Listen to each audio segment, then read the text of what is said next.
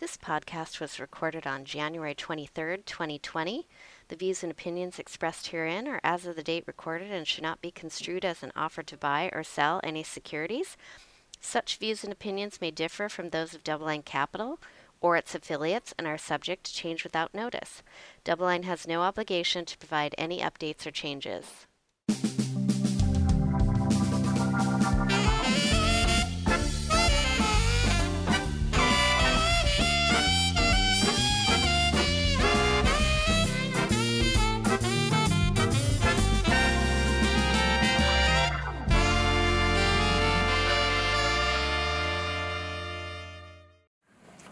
Okay, welcome to the Sherman Show. I'm here with my co-host Sam Lau, Hey, hey. and today we are coming once again live from Chicago. We have none other than Terry Savage with us today. Welcome, Terry. So happy to be sitting here with you. Yes, and those of you who don't know Terry, uh, she is a nationally recognized expert on personal finance, uh, the economy, markets. Uh, she writes weekly personal finance columns, and she's syndicated by major newspapers. And she's a Chicagoan. Is that the right way to say I that? sure am. Yeah, and um, someone that's a champion of, of um, the business community here in Chicago. So, welcome to the show, Terry. Thank you. Delighted to be here. And by the way, Sam, if you say hey, hey in Chicago, they might confuse you with Jack Brickhouse.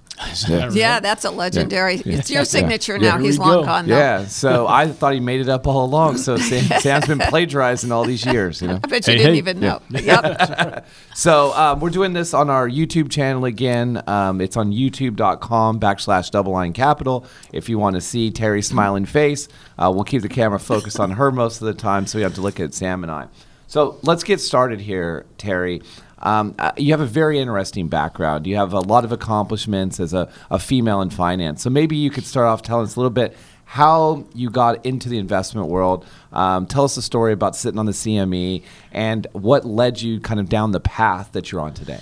Well, uh, it's a long story because I've been around for a long time, but um, it started way back. I was on my way to graduate school. I'd won a Woodrow Wilson Fellowship, and I needed a part time job to make extra money before I went. I answered an ad. I remember the, the wording secretary, light typing, no shorthand, prestige LaSalle Street brokerage firm.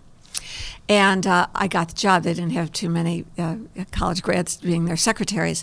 And I was so fascinated with the markets. I just, I said, wait a minute, I really want to be a broker. And they said, well, we don't train girls. To give you an idea how long ago that was.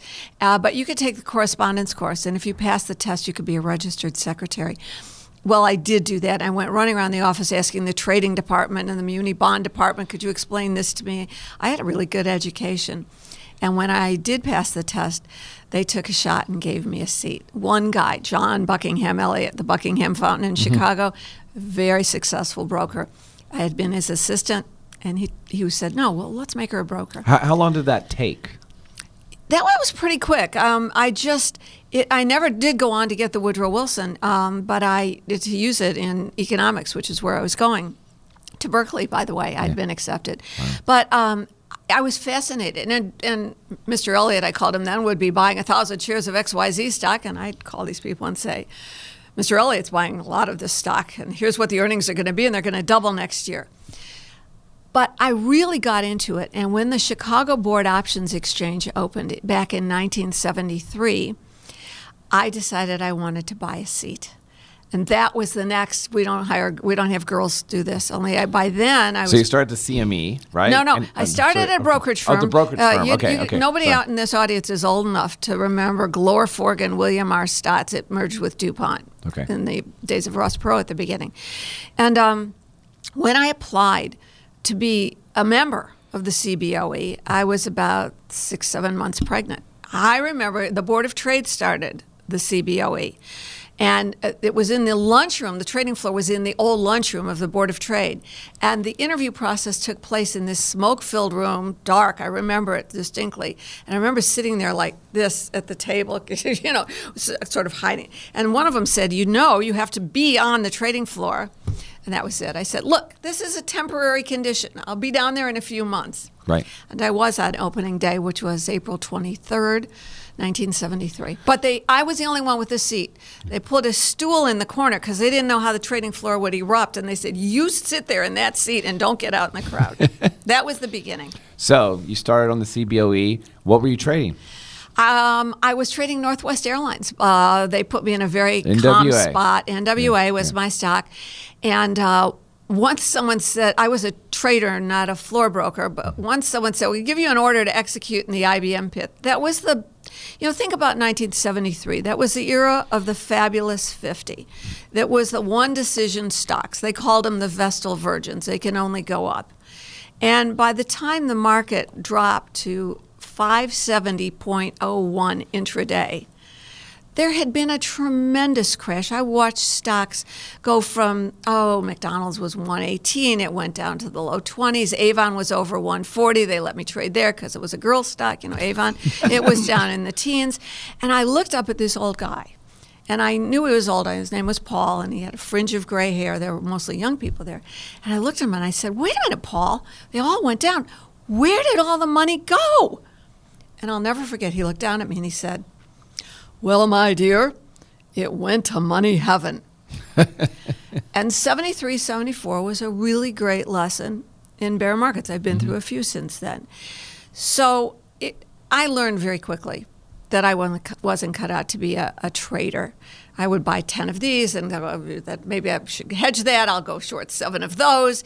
And pretty soon I had huge, fully hedged positions. I'm a much better long term investor, and that's what I've done over the years very successfully. So let's talk about that. So you started in the pits. You started I out there. did. I, did. I started wanting to wear my best clothes because, you know, and uh, then you'd get pen marks, and they smoked on the floor in those Mm-hmm. days, so you could get burned. I quickly took on one of those jackets. Right. so you started in the pits. Um, you said that you didn't think of yourself as a good trader. You got a little too head. You hedged your position a little too much. Yeah. Um, so what was the transition? What what were you? When did you Uh, decide that? How did how did you stumble across that? And then what made you kind of transition into a new life? Okay, so the board of trade on the ground, the board trading floor was on the fourth floor, and on the top was a little black and white TV station. It had just gone color uh, with the stock market ticker tape, and they used to invite me up and to answer questions because it was so unique to see a girl then. The markets were so slow after that, 75, 76. They said, How'd you like to take an hour and interview anybody you want? And they called it Terry's time. And um, I got to interview everybody. I remember um, uh, when index funds came out, or the concept, I remember asking Rex Sinquefield, then in Yeah, Chicago, why would anybody want to only be average? Right. you know, I I asked everything. We did a course on options and recommended they go to the big bookstore in town to buy the book. And the bookstore called, you know, they had branches all over saying, How many people are taking your course? We've sold out of hundreds of Giler's point and figure. It was charting, Okay, point and yeah, figure point and charting figure charts, book. yeah. Exactly. So I did that for a while. I also had a seat on the Merc on the IMM. I took a tape from this little TV show and went to NBC. Uh, this was in about 78, 79. And I said, You know, you're not saying anything about investments in the markets, and we're having inflation. And they said, Let's put her on. She's a girl. And then just the day before I was to start, they said, Wait, somebody from CBS in New York called and said, How can you know if she knows anything? They said, Give us some references. Here's a name you'll know. I, I said, Call Leo Melamed at the Merc. He must have given me such a glow. He was then chairman of the Merc. He mm-hmm. gave me a glowing reference, and there I was on TV every day. Now, here's a sophisticated one for all of you out there who don't want to listen to the ancient times. But back in 1980, 81, interest rates changed uh, by the Treasury bill auction. The only way you could get more than five and a quarter percent on a CD and a savings and loan was a six month CD based on the six month Treasury bill auction rate. Okay. And it changed every Tuesday. The rate was at the set at the auction on Monday. So this is how old, how things fast things have changed in my lifetime. They auctioned them on Monday at 12:30, but the Treasury couldn't get its adding machines literally together to figure out the average institutional bid and didn't release that information on the new rate till after six o'clock. by which time the banks were closed. Closest. True, true story. At the CME that was in the IMM, I was trading in the Treasury bill pit, figuring I understand interest rates at least. Yeah. That I wasn't going to go in the hog pit. And at noon, I knew what the Treasury rate was going to be. If it was up a quarter point from last week, or down a quarter point, or up a half a point, because rates were moving now up to 9, 10, 11%. Right. I asked the noon TV show, there's a noon show in every town, could I be the last story on the noon news? I'll just do this little thing. They said, oh, okay. I'd call the floor. I had a friend there, and I'd say, "What's the auction look like?" They'd say, 9.27 percent. I'd go, "Oh my gosh, last week was 8.98." I'd get on TV and say, "If your CD is maturing today, renew today. Renew tomorrow. Don't renew today. Wait till tomorrow to renew. The rates will be a quarter of a point higher." Mm-hmm. And people thought I was brilliant. I got a call. This is Fire Engine Company. Blah, blah, blah. We were out on a run. What did you say interest rates were going to do tomorrow? that was the start of it. But that's how our world has changed. Instant communication of everything.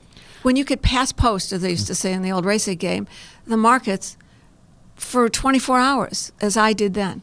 Yeah. 'Cause I had so, the info. So you started, you went from the pits, you're trading, now you're starting to become a media influence.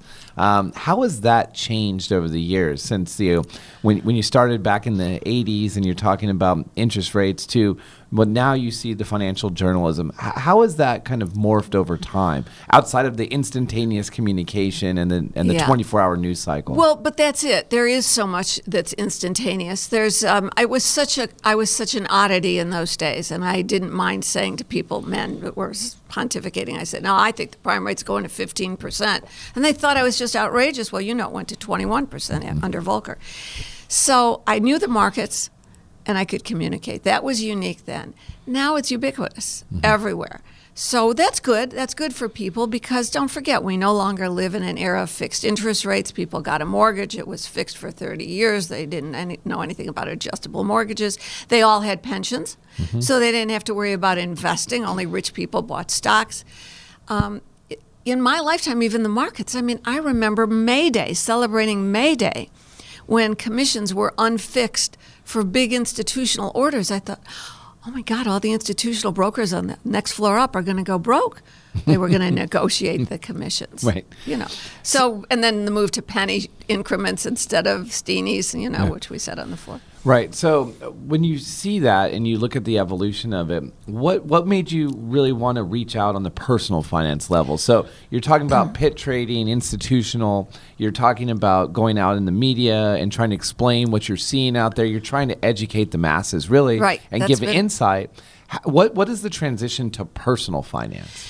Well, I've never thought I could call the market, but I knew everybody who ever did along the way. I knew Joe Granville. I knew Bob Prechter. You know, I. Uh, uh, I knew all the market gurus as they came along because they would talk to me. And I realized that there was just a, I found my passion.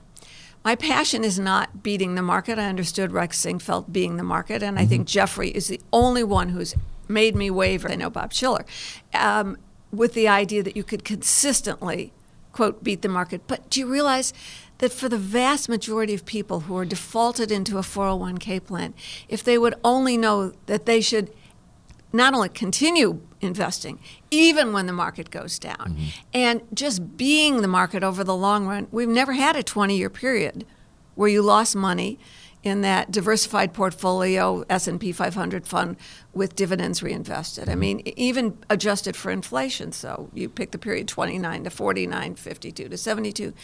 So people have to be aware and I just found my passion explaining not only the markets, which I knew pretty well, but everything from insurance, uh, mortgages, saving for college, all those other topics. So I think that's very important. We spend a lot of time on this podcast talking about markets. We spend a lot of time with economists, and we're trying to dissect where the economy is going. But uh, I think you brought up a very good point there on personal finance. It's not just the investing leg.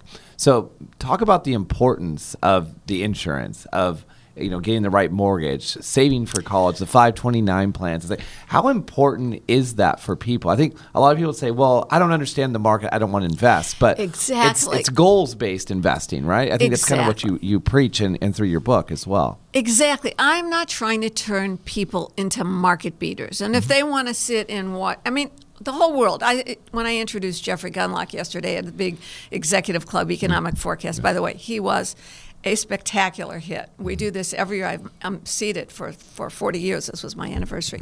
He was by far just the most outstanding uh, panelist we've ever had. He just gave a great assessment of the markets. But I'm not trying to turn people into Jeffrey or you guys. And all most of the people you're out there watching or listening are really hanging on every nuance that I've listened to your podcast. This is the ordinary part of America who is forced to make financial decisions or face the consequences. The first one, how did I get buried in debt? Mm. The second one was, well, I mean, what's this 401k? Or I don't have one, so I can't invest. Come on, IRAs. This is my audience. And while some of you may say, oh, I think I'll turn this off, it's going to be too basic, let me tell you that what you do around your investments, as sophisticated as you are, as much as you beat the market, is equally important. Whether it's you and your family, because I know this is a sophisticated audience, but let me ask you a question Is your younger brother or sister that smart? Or are they the ones that are in debt? What about your parents? Do you know if they're organized, if they have a revocable living trust? Did they buy long term care insurance?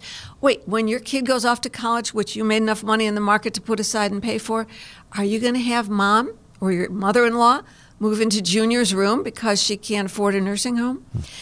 All these personal finance questions are not just for all the smart money that I know that listens to this, mm-hmm. but the people around you, you're in that boat. And by the way, a lot of people might not be your relatives but they're out there today going, you rich people investing in the market, we, we don't like you. they're the people in debt. They're in that same boat that we're all in. And if they start rocking the boat, then the whole system goes down.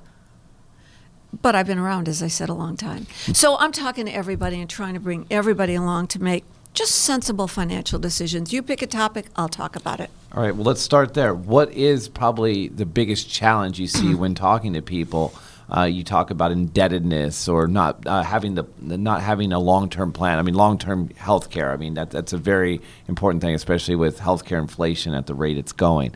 So, what do you see as being some of the biggest challenges out there when you're talking to people that they're they're overwhelmed with a certain burden? Okay, look, what my I write the syndicated column. I'm on TV here all the time and so forth. But I really go out to corporations and businesses and do financial planning programs based on their 401k plan. Mm-hmm.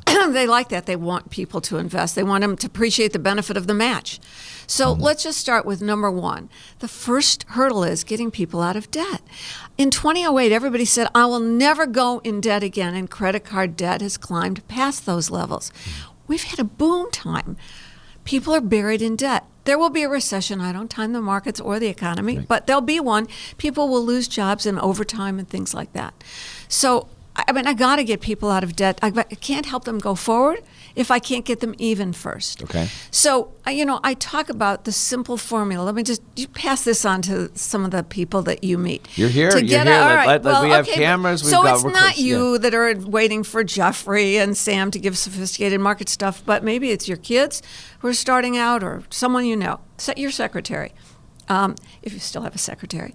Um, if you have a credit card balance and pay only the minimum monthly payments, it could take you as long as 30 years to pay off that balance. That's why you buy financial stocks. They're getting rich on all this interest. Sounds like a mortgage to it, me, right? It, well, yeah, no, right? it's worse years, than a yeah. mortgage. Right. Yeah, and this is worse because right. you pay four times the interest, the amount you charged in interest. Watch this simple formula.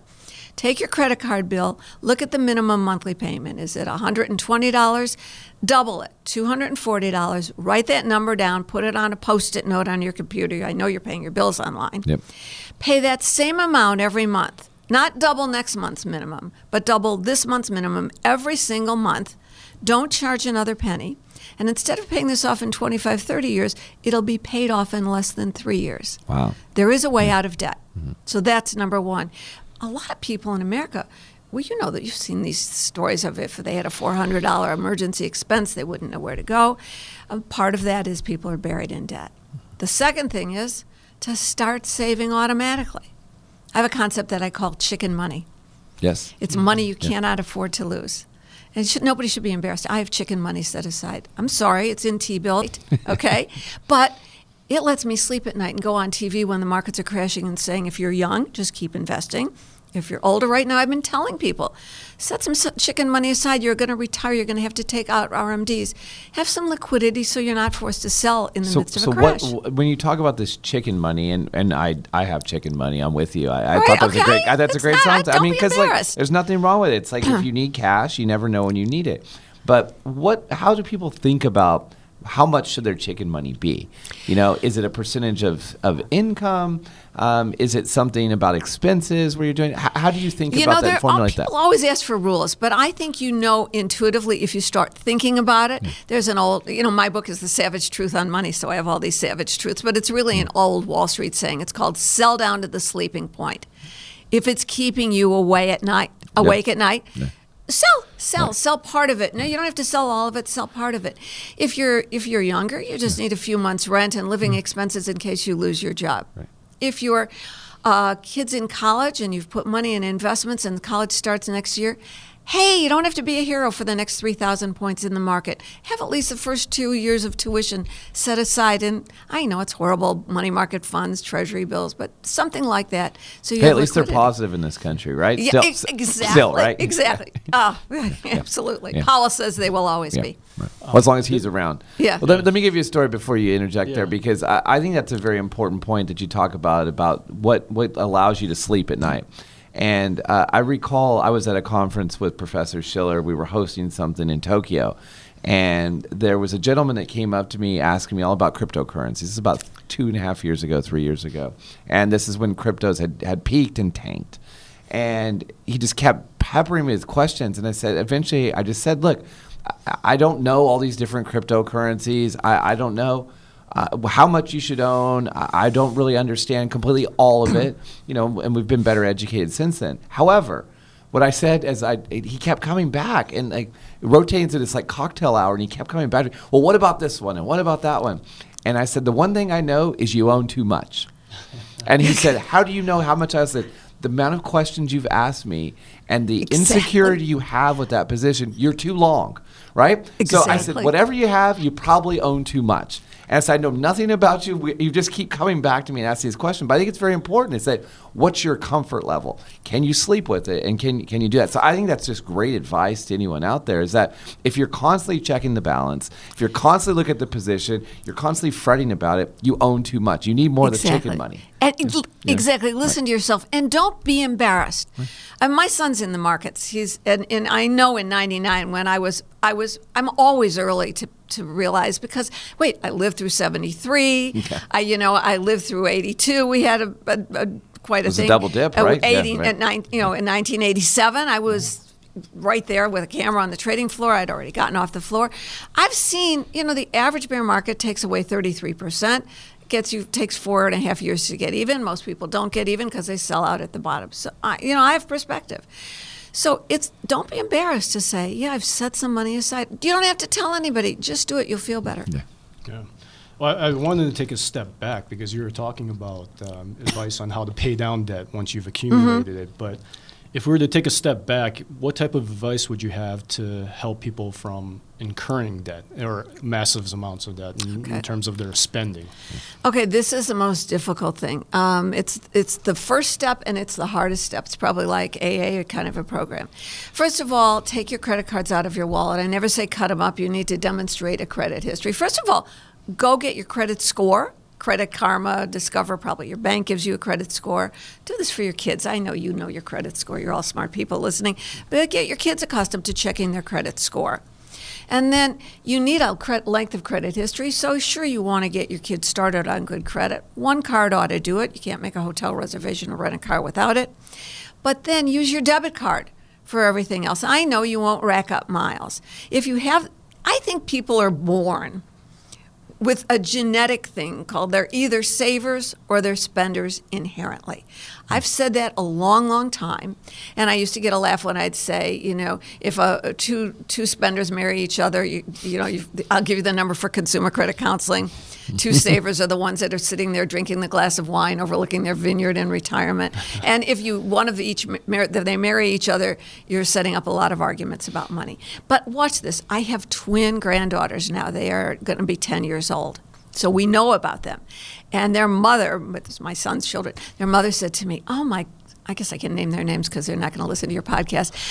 Allison is so you. She is such a saver. You send her to the store and she'll buy one little thing and come back and keep the change and put it in her piggy bank. Lucy is such a flibberty digit. She's going to be in financial trouble all her life. Two kids, same genes, same household, same upbringing, finance. You know, my son's mm-hmm. sophisticated different money personalities. So, to, to answer your question, you have to discipline yourself. And the easiest ways to do it are number one, use your debit card. And then you can't spend more money that's, than you have in the bank. Number two, have an automatic savings program set up where you sign up. Open a Roth IRA.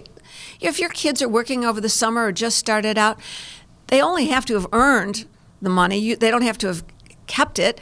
You put in an IRA for them, put it in the fund, let them see, and get them in the habit of, of saving, and then set up an automatic deduction for a monthly contribution to a Roth IRA. Get it out of their hands. Those are the kinds of things. I don't think it's so easy to do.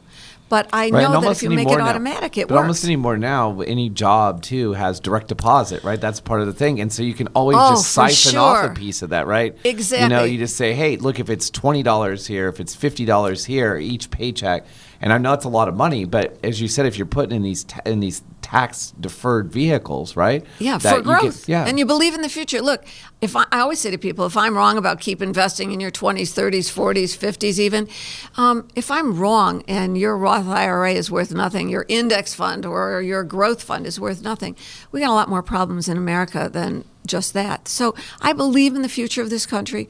I believe we'll get on course long term to have economic growth and do the right things. And you might as well make a bet on this because you're going to retire here. Your kids are going to go to college here. Mm-hmm. So you have to be invested here sensibly. Yeah. So from that, that perspective, you mentioned the credit card. Um, I, in your book, you, you talk specifically about the prevalence of student loan debt and how okay. much that, that that really is a burden. And we've seen that as in changing household formation over the years. We've seen it, you know, impact just spending and, and behavior. Um, so it's a different cycle. Um, walk us through where you see the problem. I know you, you, you lay out the challenges there.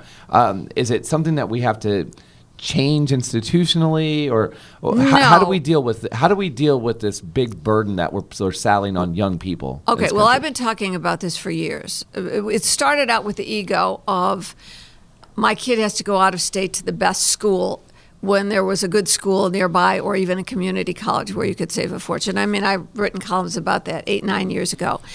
Um, but today, the sad, how can I say this? Uh, American families and students are being screwed by the federal government. Mm-hmm. Now I caught your attention. You can say that. You but let that. me point this out. As we talk here today, the federal government borrows at a rate of roughly 1.7 to 1.75 percent for a 10 for 10, for 10 years.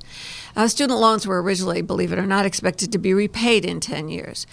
The student loan rate is triple that, and the student loan rate never changes. So people who took, I mean, it, the, it changes for new loans this year. It's still four times, twice at least, the rate at which you borrow uh, the federal government borrows. But anybody who took out a loan eight, nine, ten years ago or 12 years ago and is still paying it off, they have rates at 8, 9, 10, 11%.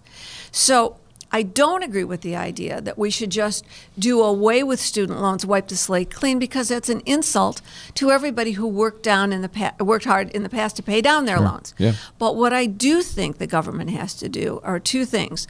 Number one, adjust the rate on outstanding student loan balances every six months to be 50 basis points above the 10 year Treasury. That would cut a huge amount of the burden off of people who are still repaying. Mm-hmm. And the second thing is the growth now up to 1.6 trillion in these loans has happened ever since the federal government took really took over the basic loan situation. And no longer, uh, there's not only any requirement that you have to prove uh, credit worthiness, of course, to get a federal student loan, but the colleges and the institutions that distribute the loans. Remember, the government doesn't send you a check, Mm-hmm. they, they, they send it through your college. They're never held accountable For graduation, for for- graduation, yeah, right, and right. for or, and for for the rate at which people right, get yeah, jobs right. after graduating. So of course, if you get free money, no wonder college tuition's going up. The, the universities know they'll get the money from the student loans, and what the heck, whatever happens to the kids happens to the kids. So we have to make schools accountable. We have to adjust the n- rates. And why this should be a political football when it's just an obvious fact that student loans are destroying America because a couple of facts millennials can't buy homes. Mm-hmm. They're- I mean, they've come up to me. they're they're making eight hundred dollar monthly payments. Nobody told them, and it's And that's not the mortgage payment or rent payment. That is the student loan payment. Right, and yes. you can never really default on a student loan. Mm-hmm. So we now have the federal government accessing benefits payments to seniors who went back to school or took out plus parent plus loans and and they're retirees and with social security only and they're docking social security checks. The reason you can make these loans and even the private student loans can get made is because the lenders can't lose. Mm-hmm. And they make a lot of interest. That's insane. So the by the way, the answer is if you're you're a wealthy trader. I hope you're a wealthy trader every day of your life as long as it goes. Open a 529 college savings plan. Go to savingforcollege.com. Pick one of the ones with the top star rating. Maybe your state gives a tax deduction for your contribution. Put the maximum amount of money in there every year. You and your spouse could each give $15,000 into a 529 mm-hmm. college savings plan. Fill it up. You can be invested conservatively, aggressively, age based. Start now. Don't do the prepaid tuition plans, especially if you live in Illinois, because the state's going to go broke in default. Yeah, um, my family um, uh, on my wife's side has some. Um, uh, so they're in Texas, and so we got in one of those plans for one of their children where it was like guaranteed tuition. And after the second year, they stopped offering the plan because it was oversubscribed. It was such a great deal, and you have guaranteed tuition anywhere in any of the universities in Texas where where they're living, and it also has cash out value at the time of however you've invested it when those kids go to school. So and I they mean- weren't good enough investors to beat the rate of rising tuition Ex- inflation. exactly, and so Then they figured it out early. Yeah. Illinois didn't. I- I've I've always said as a as a fixed income investor, I wish that I could just invest in college tuition because it guarantees to go between five to seven percent per annum indefinitely, and it never seems to change. Guess what? You know that's a market too. And I, you take a look at the numbers because this is not a prediction. I see it starting to happen. Schools are not filling their enrollment quotas. Enough parents are saying, "I can't do this. I got three kids. I can't do it." Uh, they're demanding more financial aid from the schools, free grants and work study programs from the schools. They there's not this rush, except for the few parents in LA who had to you know cheat their way in uh, with their Yeah, I didn't know college help- was going to cost five million dollars. Yes, exactly. But basically, I think you're starting to see the signs of that market rolling over. I'm not saying tuition won't continue to climb, especially at state schools, which have budget problems. yeah. But still, I think people are waking up to the fact that they could spend two years at home in a community college, live at home. I know you don't want your kids home, they don't want to be there. But think of the money you'll save so they can graduate from a great school because they can transfer after their sophomore Yeah. year. So um, we have pretty good local community colleges where I live too, Mm-hmm. and they have high transfer rates into the local universities in Los Angeles. And you know, there's nothing wrong with um, with getting, especially you know, you're 19 years old, you're out of high school. If you don't don't know exactly what you're trying to do, you're taking basic education classes, and you have good professors locally that are at the community colleges, right? Exac- exactly. Yeah. And, and but I want to say one more thing to you, all of you who are parents out there. Look, part of it is expectations. Way back when I wanted to go to Radcliffe, Harvard, my mm-hmm. parents rolled their eyes. I remember my dad saying to me, "You have two younger brothers. We can't afford that." They took me on a tour. I live in Chicago. They drove me to Ann Arbor. I went, "Oh my gosh, this is college." I applied early decision. Oh, It was fabulous. Mm-hmm. I think you owe it to your children not to let them go until senior year for you to turn to them and say, honey, we didn't save enough money and we have nothing for your brother.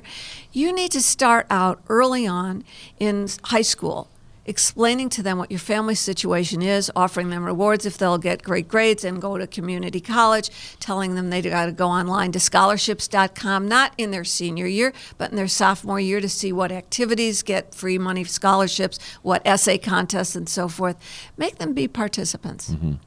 So the other thing that um, I read in your book was uh, the the long term healthcare problem and, and how people are trying to figure that out. And I, I don't want to depress you. You put your head down again. Well, we're talking about all the negatives here, but I, I think it's No, important this because is- this is why that we try to be investors. It's you know some people think that it's just about building wealth and oh I want to you know sit as you said on the vineyard sipping wine uh, in, in later years.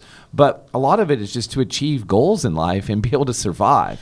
So let's talk about the this long term care um, epidemic that we have here. And again, it's another thing. Healthcare inflation and college tuition inflation are these two astronomical numbers that just Absolutely. they don't seem to be subsiding. Yeah. H- how do you how do you Okay. give advice to people to think about this? I, I've been talking about this for a long time too. I think, at, you know, now we're all aware of the student loan crisis. What we aren't really aware of is what's going to happen when the vast generation of baby boomers needs. I'm not talking about healthcare and Medicare now. That's its own set of problems.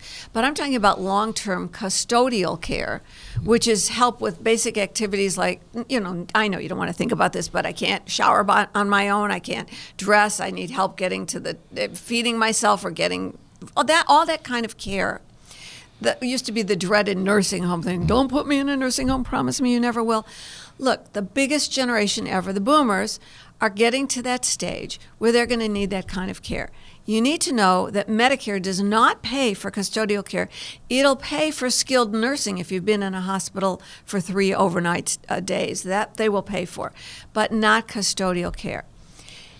It costs over $120,000 a year and more, almost double that in major cities, to either have full time live in help, that's three shifts, or to be in assisted living. Might not be quite so much, but if you need more more stepped up care, it's you're talking big numbers. And if you have someone with Alzheimer's or lives longer with because they exercised when they were young, which our generation knew how to do, um, you're talking about five, six, seven years of that. It could wipe out. It will wipe out your parents' savings, and you need to think about how to plan for that. Now, there's a whole big thing going around about that's okay. You'll give away your assets, and the states only look back five or seven years to see if you gave it away to your kids, and then the state will take care of you. You don't want to be in a Medicaid funded nursing home. You don't want your mom there, especially in the state of Illinois where they, they can't pay the help. So the only answer to this is either having a whole ton of money, and why would you want to waste it on that, or buying long-term care insurance. Now, quick, I know every a lot of people's ears perked up because I've been saying buy long-term care insurance for a long time. And it was a great deal. And then all of a sudden, the insurance companies, you know the companies, okay, that wrote the policies, uh, looked around and said, oh my gosh, people don't drop these like life insurance policies. They're always getting new life insurance. They're saying we don't need it. The kids are out of the house now. People are using it. They're using long-term care. They want to move into assisted living because assisted living's pretty nice now. If you know if you want to move, so they went. We really underpriced these policies because we use the life insurance mortality tables and morbidity tables. So all of a sudden, long-term care insurance policies took a big jump up. So let me just give me one minute, and if if you come to terrysavage.com, you can search these terms and read my columns, or get the book, The Savage Truth on Money. The newest thing is combo policies. Life and long term care combined. So you take a hunk of money, and that's really for this audience. You take fifty or hundred thousand dollars and buy a life insurance policy. The life insurance policy grows in value. You get a death benefit. But if you need long term care, that money you put into the life policy leverages up for plenty of long term care insurance. If you don't use the long term care insurance, your heirs get a death benefit. If you do need long term care, you could get plenty of coverage. And it's something you should all look into, you who have liquid cash, uh, to put into a life insurance policy. This is the kind of combo policy that you really need to look into. Okay. So that means really good advice. So what what are the other things that you, you when you're talking to people that you feel um, aren't aren't participate heavily? And you talk about this long term care. Uh, you talk about paying down the debt. Well, what are some of the other things that are kind of basic necessities in your mind and in your view that people are overlooking today? I think the biggest thing people th- that harms people the most is they do not understand the word fiduciary. Now this the this is a third edition of the Savage Truth on Money. There's a whole new chapter on it called fiduciary. Mm-hmm. Um, I've known this for a long time because I w- early I would say, well, go to no load mutual funds, go to Fidelity and Vanguard. I mean, I was a broker. I sold mutual funds. You know, I thought it was a nice commission. In those days, it was eight percent. You split it with the firm, and it was a great sale. Um, Now, now we talk about index fees at a basis. point. and now we're talking You're about free. free. Yeah, Yeah, yeah, we, we don't charge anything. Yes, exactly. not- The- Goodbye, right. TD Ameritrade. You know. I mean, there is no money in anything. But there are still an army of salespeople out there who do sell commission-based products, and I know you don't believe it. And you listening to this, you're, you, by definition, you're pretty sophisticated about this. But there's this whole army of boomers who are retiring with because of this bull market. Mildred, we've got $482,000 in our 401k. And everybody says, roll it out. And there's an army of salespeople that want to sell them products, that lock them up, that load them up with commissions, that uh, they call themselves financial advisors, financial planners, financial this, that, and the other experts. So the big word is fiduciary. You need to find someone who agrees to take the fiduciary pledge, which is to put your interests first and and to fully disclose all fees and commissions. Now, all of us sophisticated people know we cannot get this through Washington. The Labor Department tried to set a fiduciary standard for people dealing with IRAs or IRA uh, I know it- 401k it's rollovers. amazing. It's amazing that They, that yeah. sm- I mean, I'm not. I'm a free market person. Right. But can't we protect the most vulnerable? They Right. finally got to retirement. They have this lump sum of money. Bad enough to worry about when will the bear market come, but to get ripped off into an annuity that locks you up and doesn't, you know, and you, you oh yeah, you've got guarantees you won't lose, but it's loaded up with fees, doesn't give you the full market upside. There's a million caveats on how they count it, and basically you get someday to withdraw based on what they say you can withdraw. Big chapter on annuities. I have nothing against them. I own some. Oh, I have a first-hand view of this. I buy. I eat my own cooking, so I buy everything right. So I think the big challenge out there is to find people you can trust. I'm going to give you a plug for a website called WealthRamp, W E A L T H R A M P dot com. A wonderful gal, Pam Krueger, started this. She carefully vets all certified financial planners who are fee only and fully disclose and agree to be fiduciaries. And it's not like a, a LendingTree where you're going to get a million inquiries there it's a great online website and you get matched up and you can call them and see if you want to set an appointment they could either be someone in your town or someone far away but they're all fiduciaries you're probably way ahead by a few hundred basis points a year just by dealing with someone who's not ripping you off from the start yeah. I think one of the big questions I've always heard, and you've probably heard the same thing, you know, from our, our peer group and you know family friends, is how much do I need to have to consider retirement? Um, let's just say we everyone's listened to the show. They have the long term health care comboed with the, the life insurance. Their their kids had the was it the five twenty nine um, college, and they're already out of college. They're, they're self sufficient. There. How much do you really need going into retirement? Well, I've been thinking about that for a long time because the book before The Savage Truth was called The Savage Number How Much Money Do You Really Need to Retire? this has been a long term interest of mine. Look, I don't think you can do formulas. First of all, part of those things leave out the stuff you don't think about. Fidelity every year does a uh, cost of healthcare and retirement study, and a, a couple retiring this year at age, I think, of 66 uh, would need to pay 285000 I'm talking about Medicare premiums, Part D, things that aren't covered by Medicare. So you, healthcare costs are going to rise. Yeah, you won't have dry cleaning expenses because does anyone wear a suit to work anymore? But still, you won't have commuting expenses, but you do want to travel. So there's a great website put up by the Employee Benefit Research Institute. It's sort of under construction now, but they have, I think, the best lifestyle calculator. Well, well, let me back up. Uh, have we got a minute here? I just You, you got all the time you need. So part of how you decide how much you need is I'm going to turn back and ask you, how long are you going to live? Right? Well, yeah, that's uh, that's I'm a tough question. I'm looking at you. I'm already uh, past the midway point, I think, in my life. So let's just say another forty years. If Yeah, I'm lucky. You're, you're way above average. Don't you think you're going to be average? And today's Social Security says it's somewhere around 79. This is an above, above average, average? audience. Yeah. If it could be, you know, 90. I look at the obits now. I'm old enough. And I always like to see how people living to 93 or 97 or 98. I'm a bit of an underachiever, so. Well, I'm we going to tell you how you can make an educated guess about that because that's the first key component of figuring out how much you're going to need, okay? Here's a website you have to go to livingto100.com. Living, L I V I N G T O, and then the number 100.com. And just go take the quiz. They don't want to know who you are, it's very private. And you take the quiz like, how old are you now? How old were, are your parents or were they when they passed on? Your siblings. And um, then a bunch of lifestyle questions like, how often do you exercise? Do you drink six glasses of water a day? Do you always wear your seatbelt? Do you floss your teeth? That's really important. I, I spoke before a group of dentists once and I said that, and they nodded.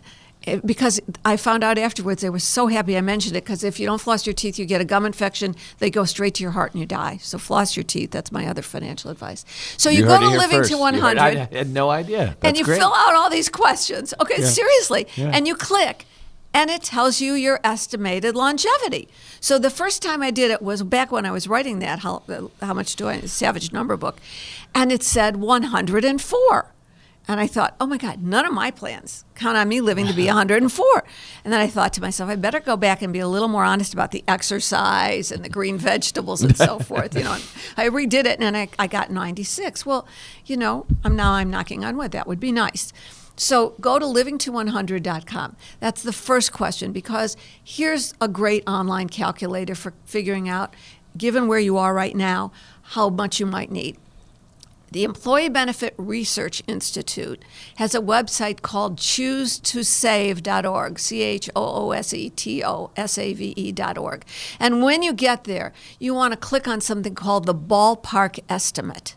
Uh, it's under their calculators. Click on the ballpark estimate. This one is going to take you a little time to figure out how old you are, what your salary is, what you project inflation to be. I mean, 3% is historic averages. We- We've been below it, but sorry, Fed, we might get, if you keep printing, we, maybe we're going to get above it again. Um, how much you have saved now, your percentage savings, what you think your, your, uh, your uh, salary increases might average over your lifetime if that if you're on a salary. How long you think you're going to live? Well, you now have the number from from living to 100.com and, and a whole bunch of things like that. And then you click, and it will automatically tell you, hey, Sam, you've got to be saving another $3,000 a month or you're going to be eating dog food. Oh, it also puts in what do you estimate your investment returns will be, you know. So uh, you're smart people, you can all figure that out over the long run. Or it will say, Don't extrapolate 2019's returns. Yeah, just- just don't put that as your Don't get that estimator. Yeah, yeah. 25, 28% on the S&P 500. You're not going to get that every year. So the interesting thing is every financial service, I mean Fidelity, Vanguard, T. Rowe Price, they all have a calculator. I think that the choosetosave.org one is probably the most sophisticated. Most of them don't have more than five or six questions. They just want to get you into perspective. But you really want to go doing some numbers, that's where I'd start. But it's important to start anywhere because you, you just can't put a bag over your head and say, I don't know, I don't think I'm going to make it very far.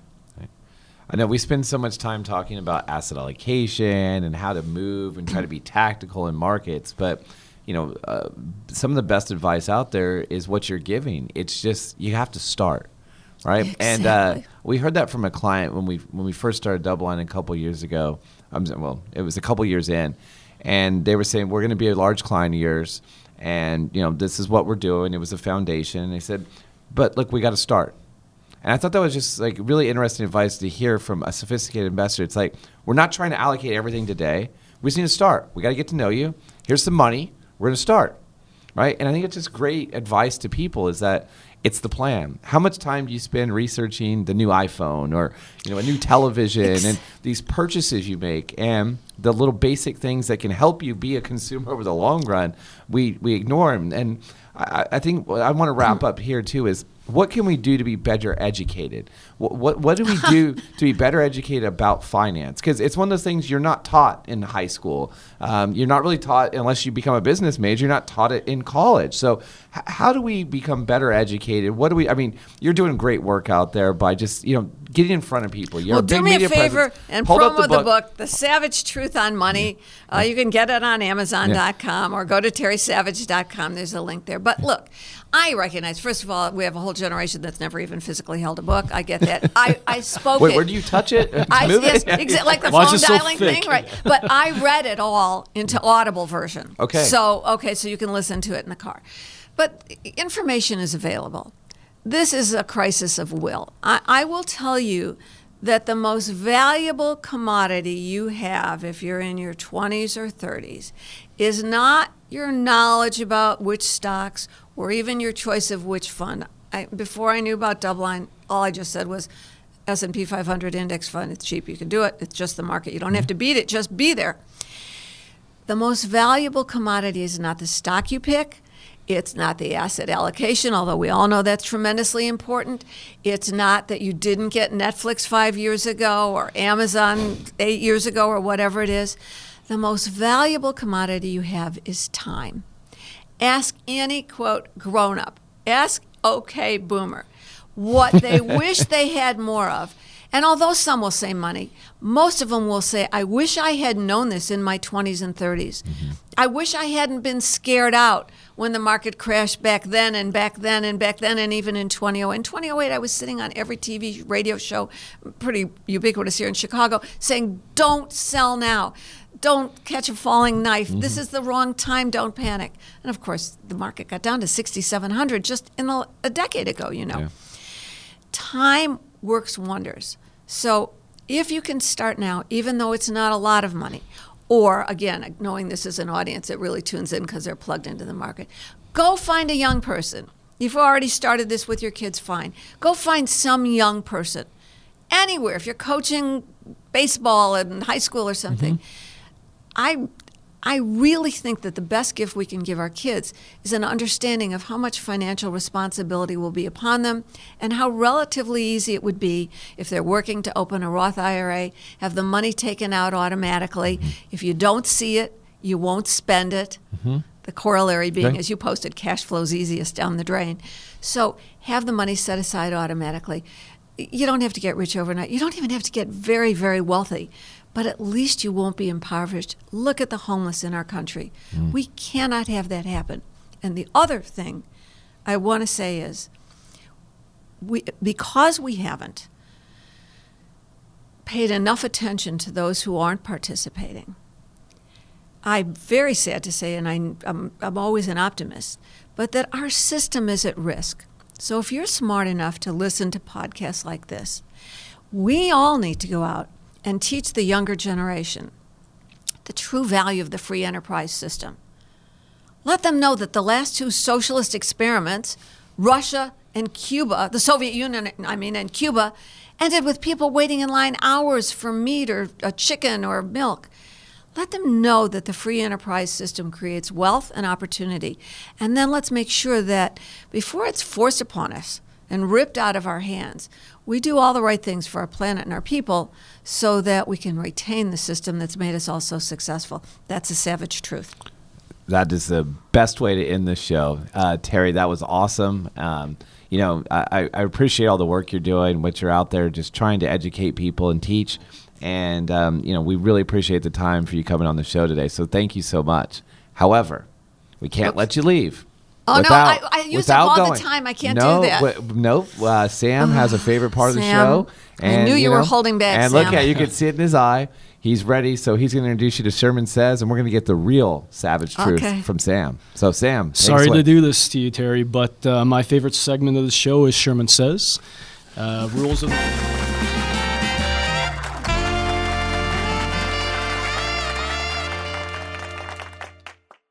says. Uh, rules of the road is that I will be offering up a prompt and alternating it uh, between you and uh, Jeffrey here, and to which you will provide the top of mind response. And I will start out with Jeff Sherman, so he can provide the example first with consumer defaults.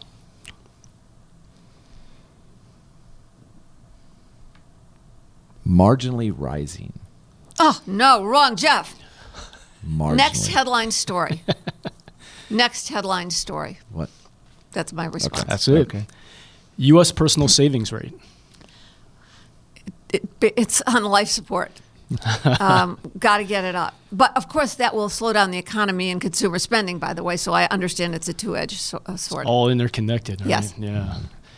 Yield curve. Flat. U.S. economic recession. For sure, there will be one. I have no idea when. And when it comes, a lot of people will be very vulnerable. And a lot of corporations who have investment grade. Oh, that's Jeffrey's line. You all know that.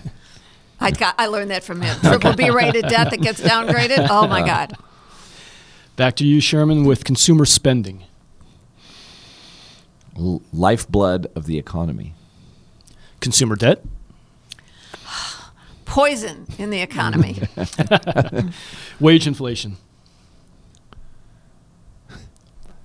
I, I always say this, and so now here we go off of the one word. I always say it's wage inflation if you're an employer. But if you're a laborer and a worker, it's called Doesn't wage feel- growth. You go. So you know what? Um, I'm very impressed to see the wage growth that it's been it's been more pr- uh, broadly participated in, um, and you're seeing that the lower end of the worker has had better wage growth as of late. So I'm not calling it inflation. I'm calling it growth. We need the lifeblood, and that is the good thing for the economy. So you go, consumer. There we go. Yeah, you go worker, I should say. Earn the money, listen to Terry, save a little bit of it, and uh, you can still buy some things through time. That was not a one word answer. That wasn't. I was- but uh, it it's was acceptable. It's right. acceptable, though. I'll be good. Modern monetary theory. Another round. Another round of BS. Look, the Fed's printing. I don't care what you call it. I say the word printing because it's easier for people to understand that the government's borrowing more. Nobody mentioned we borrowed another trillion dollars more to our national debt. Who's going to buy that? Well, a lot of people around the world at these interest rates because it's better than being negative. But eventually, in a crisis, it will be the Fed. And how will they pay for it? With newly, quote, printed money, uh, credit in the system. And I don't care how you measure it you add more money, more liquidity, more credit, or you do, oh, we'll, we'll solve the repo problem. We're going to only just do this liquidity. And you've got too much money in the economy, and that is just a fact. Kind of a counterpoint to that is uh, government debt. Hmm. U.S. government debt, let's say. Unstoppable.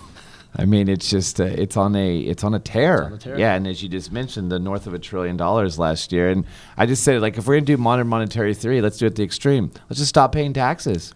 Let's just see how it really works. if you really want to money, yeah, yeah. instead of printing the money, that just stop collecting the money. You know, like if we're gonna print it, let's print it. So, um, you know, if you're out there, let's just let's just all stop paying taxes then. Let me play off that. Uh, this happened yesterday in the lunch, and Jeffrey was talking about. it. I said, "This reminds me of when my family, when we were all young, played Monopoly. My younger brother was so impatient. He'd say, "This game is too slow. I'm giving everybody a couple more five hundred dollar bills." I would carefully save a few hundred dollar bills under the board so I could buy Boardwalk. Well, and if the price floats. What good was my savings do if you add money? we got to teach kids That- that's Monopoly. a that's a great great metaphor. so I like that. So anyway. All right, and the last one goes to you, Terry, with wealth distribution. What's your angle on that? Wealth distribution. I would like wealth to be increasing and distributed more broadly, by which I mean people get opportunities to become wealthy. And in most cases, I think that requires the government stepping out of the way, except when it comes to our natural resources or subsidizing the wrong things. Mm. But if you're if the word you really meant to say was wealth redistribution, Okay. I- Yeah. If that was what you, you were talking about, I think that will be the end of our free enterprise system. No, you know, the government's already redistributing our wealth, uh, but they do it so secretly, either not now, but by the inflation tax of creating things. We saw that in the 70s, creating money. Um, but if that becomes a political mantra, wealth redistribution, the smartest and brightest people will move. Think about all the people being taxed in New York, Illinois, moving to Florida. My, the president of the United States is moving to Florida to save on taxes. Oh, but he said he wasn't going to. You know, he, he said that Yeah. he's No, I'm impacted sorry, by I that. didn't mean to Yeah, yeah, yeah. You know, smart money knows where to move. And people don't work to have the top skimmed off. They work for an after tax return. And America will not be the beacon of opportunity it is if we practice a policy of wealth redistribution. What we should be practicing is a po- policies that lead to wealth opportunity. Wealth accumulation. So, Yes. All right. Well, Terry, thank you so much. Thank you for participating. I know that was a challenge for you, but you, you did it very, very well. So, thank you so much. Um, we can go to your website to get a hold of you www.terrysavage.com. T E R R Y S A V A G E. TerrySavage.com. You read where my else weekly Can, where else can we get uh, your weekly columns? Where else can Well, they're people see syndicated around the country, but they get posted at terrysavage.com. There's a blog. Okay. So if you want to ask personal finance questions, I stay up late at night just answering those. You'll see videos of me on TV. Yeah, I know it's basic for all of you sophisticates, but again, I urge you spread this information. We cannot have a generation of illiterate young people, even your smart kids, illiterate about personal finances. We need to educate the world. Well, you're doing it one step at a time. I'm trying. You can get the book, Savage Truth on Money. You can go back to the Savage Truth of the number. Um, you can read all of your stuff at terrysavage.com. And thanks again. So you can check our podcast out at the DoubleLine website. We're on SoundCloud, iTunes, uh, Google Play, Spotify. A bunch of other things I've never heard of. Um, continue to watch us on youtube.com backslash double line capital. You can see the interview live with Terry. Well, it'll be recorded by that point, but what we did today. Um, and you can catch all of us and look forward to the next episode with Sam and me going forward. Thanks again, Terry. Thank you. Thank you, Terry. Bye bye.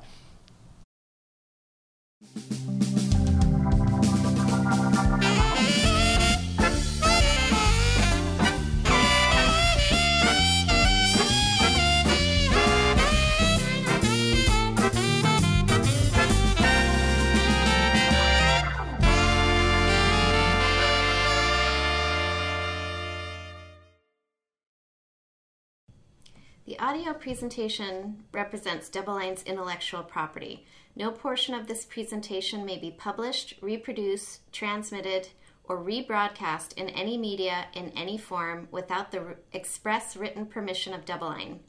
Double Line has no obligation to provide any updates or changes. To receive permission from DoubleLine, please contact media at doubleline.com. Neither DoubleLine nor any of its affiliates makes any representation or warranty as to the accuracy or completeness of the statements or any information contained in this podcast and any liability therefor, including in respect of direct, indirect, or consequential loss or damage, is expressly disclaimed. DoubleLine is not providing any financial, economic, legal, accounting, or tax advice in this podcast. The receipt of this podcast by any listener is not to be taken as constituting the giving of investment advice by any DoubleLine entity or individual to that listener, nor to constitute such person a client of any DoubleLine entity. The portfolio risk management process includes an effort to monitor and manage risk, but does not imply low risk. Copyright 2020 DoubleLine Capital.